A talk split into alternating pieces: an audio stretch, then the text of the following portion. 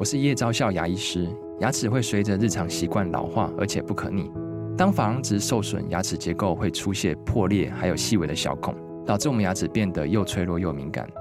这边我真心推荐贝欧尼修复牙膏，内含 BioHAP 成分，搭配正确的刷牙习惯，经科学实证，可在两周有效让牙齿再矿化，修复受损珐琅质的细微小孔。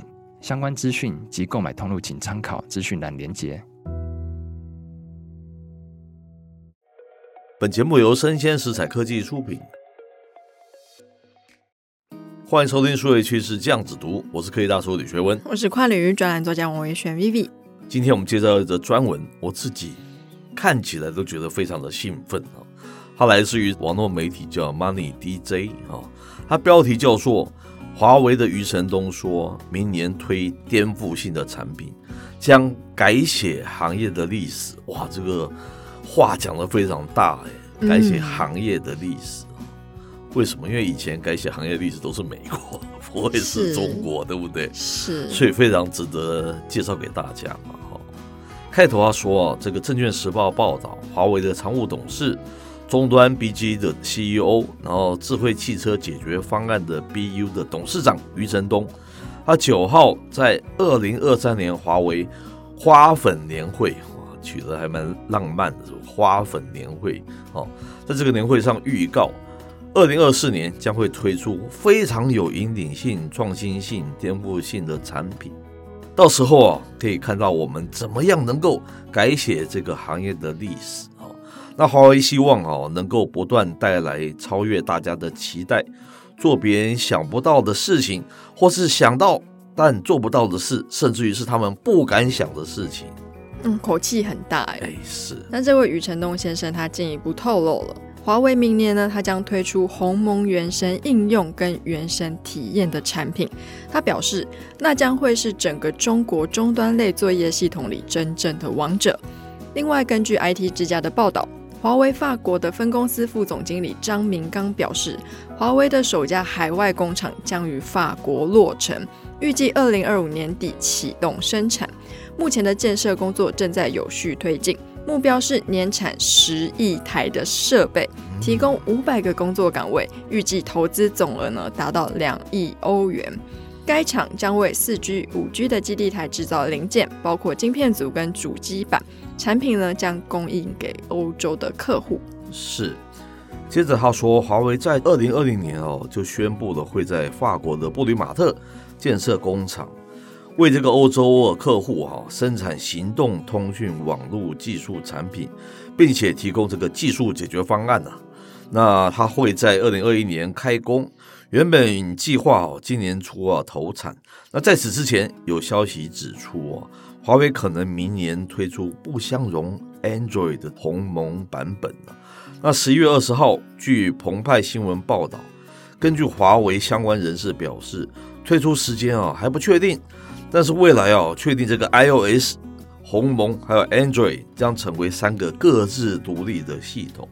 证券时报一公司呢，据业内的人士获悉，华为的内部呢确实确立了明年鸿蒙不相容 Android 的计划，但具体时间呢并不明确。在八月的开发者大会上，华为发布了鸿蒙 Harmony OS 四点零，并公布面向开发者的 Harmony OS Next 开发者的预览版。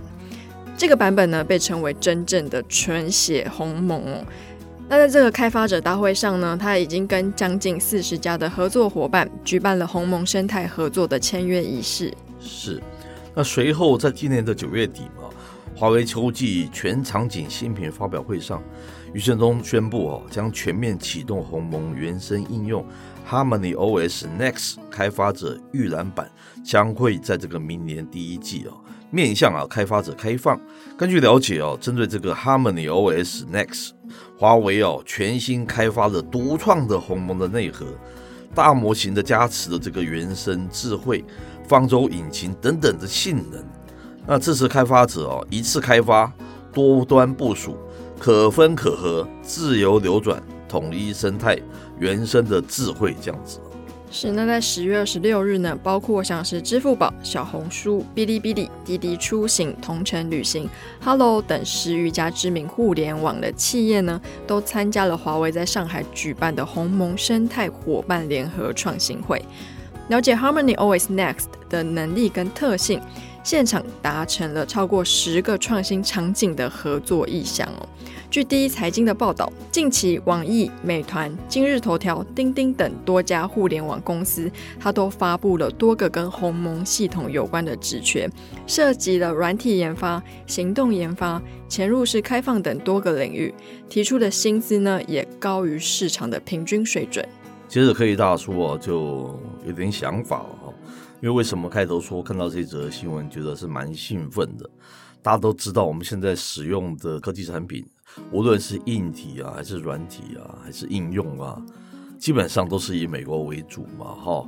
那近些年来，大家会不会觉得越用觉得越无聊，觉得好像没有什么创新性，是不是？至少不像我们开始接触到这些产品时候的那种新鲜感啊。那你很难想象，再过五年，再过十年，是不是还是 iPhone，还是 Android phone，还是像是我们现在使用的这些的一些应用，都完全不变？我觉得真的是蛮无聊的，好像科技世界也蛮怠惰哈，没有办法进步了。那我们不知道说是华为提出的是什么，但是他如果能够提出颠覆性的产品，我觉得都是一件让人家觉得非常兴奋的事情，对不对？嗯。那现在台湾跟中国关系，但是。不怎么地哈，这不太好，对不对？但是我们并不是因为中国提出创新了，我觉得全世界任何，包括日本、包括欧洲提出这种颠覆性的创新产品，我们都觉得非常的兴奋，因为科技事业这样子一直不断走下去才有意思嘛。你一直被美国一国绑架，就是这些东西，他们真的是躺着赚赚不完，然后就不会想到提出什么创新。现在如果有中国提出一些创新，我们觉得是蛮不错的，只是还不知道它是什么了哈。第二点想讲的是，它一则以喜，一则以忧了。忧就是说，如果未来真的是变成是三大系统，对终端的消费者来讲还有点麻烦，对不对？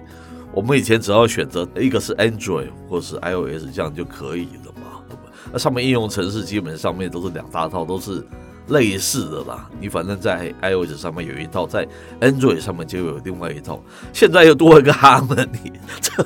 我觉得蛮麻烦的，特别是你如果要跟中国做生意，你还有特别也有一个 Harmony 这样子一种不同的系统，等于说你一个人身上要带着至少两只手机，嗯，一个是美国系统，一个是中国系统的，还蛮麻烦的，对不对？嗯，因为一则以喜是创新是很好，一则以忧就是对消费者来讲还蛮麻烦的哦。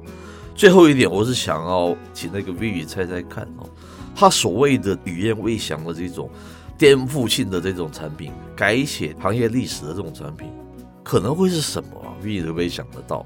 颠覆式吗？我觉得如果他 follow 我们目前已知的消息，不管是 AR、VR、MR、XR，它不叫颠覆性。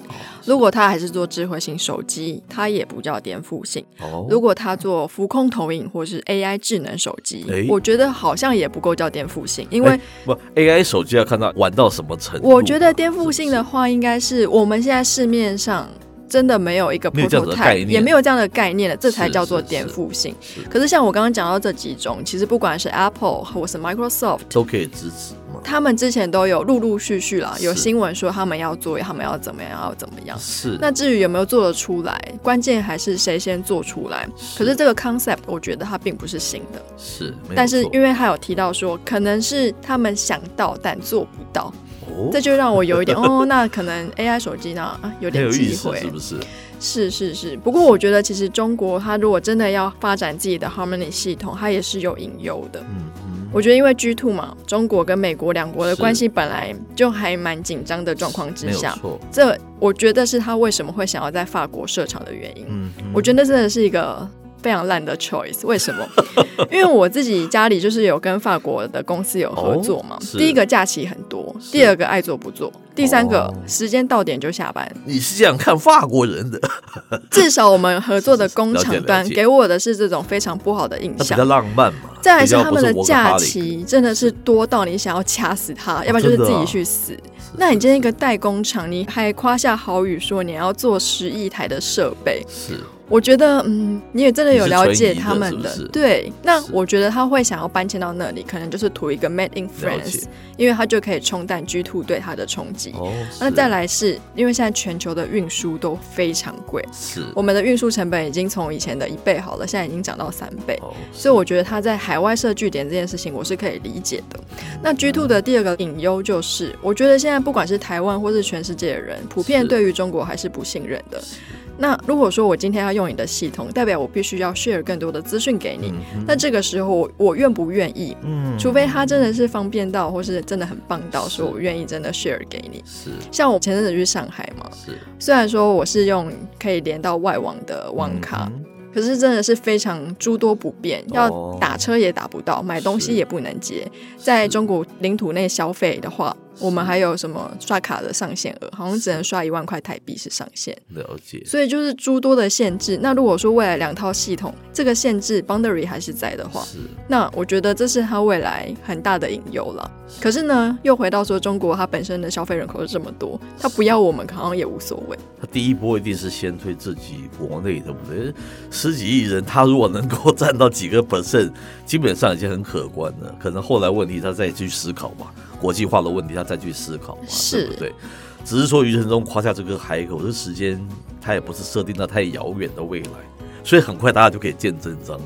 我是觉得蛮期待又蛮好奇的，是啦，是，是因为毕竟他们也推出了像抖音这样子的短影音视频，然后席卷全球嘛。是。可是我觉得，even 是抖音这种比较是媒体形式的 app，都被全世界蛮多国家禁止。嗯。那我不知道他们还有什么东西可以走出海。是，那非常值得期待嘛，对不对？是。好，以上内容播到这边告一段落。我是科技大叔李学文，我是跨领域专栏作家王维轩 Vivi，我们下回见喽，拜拜。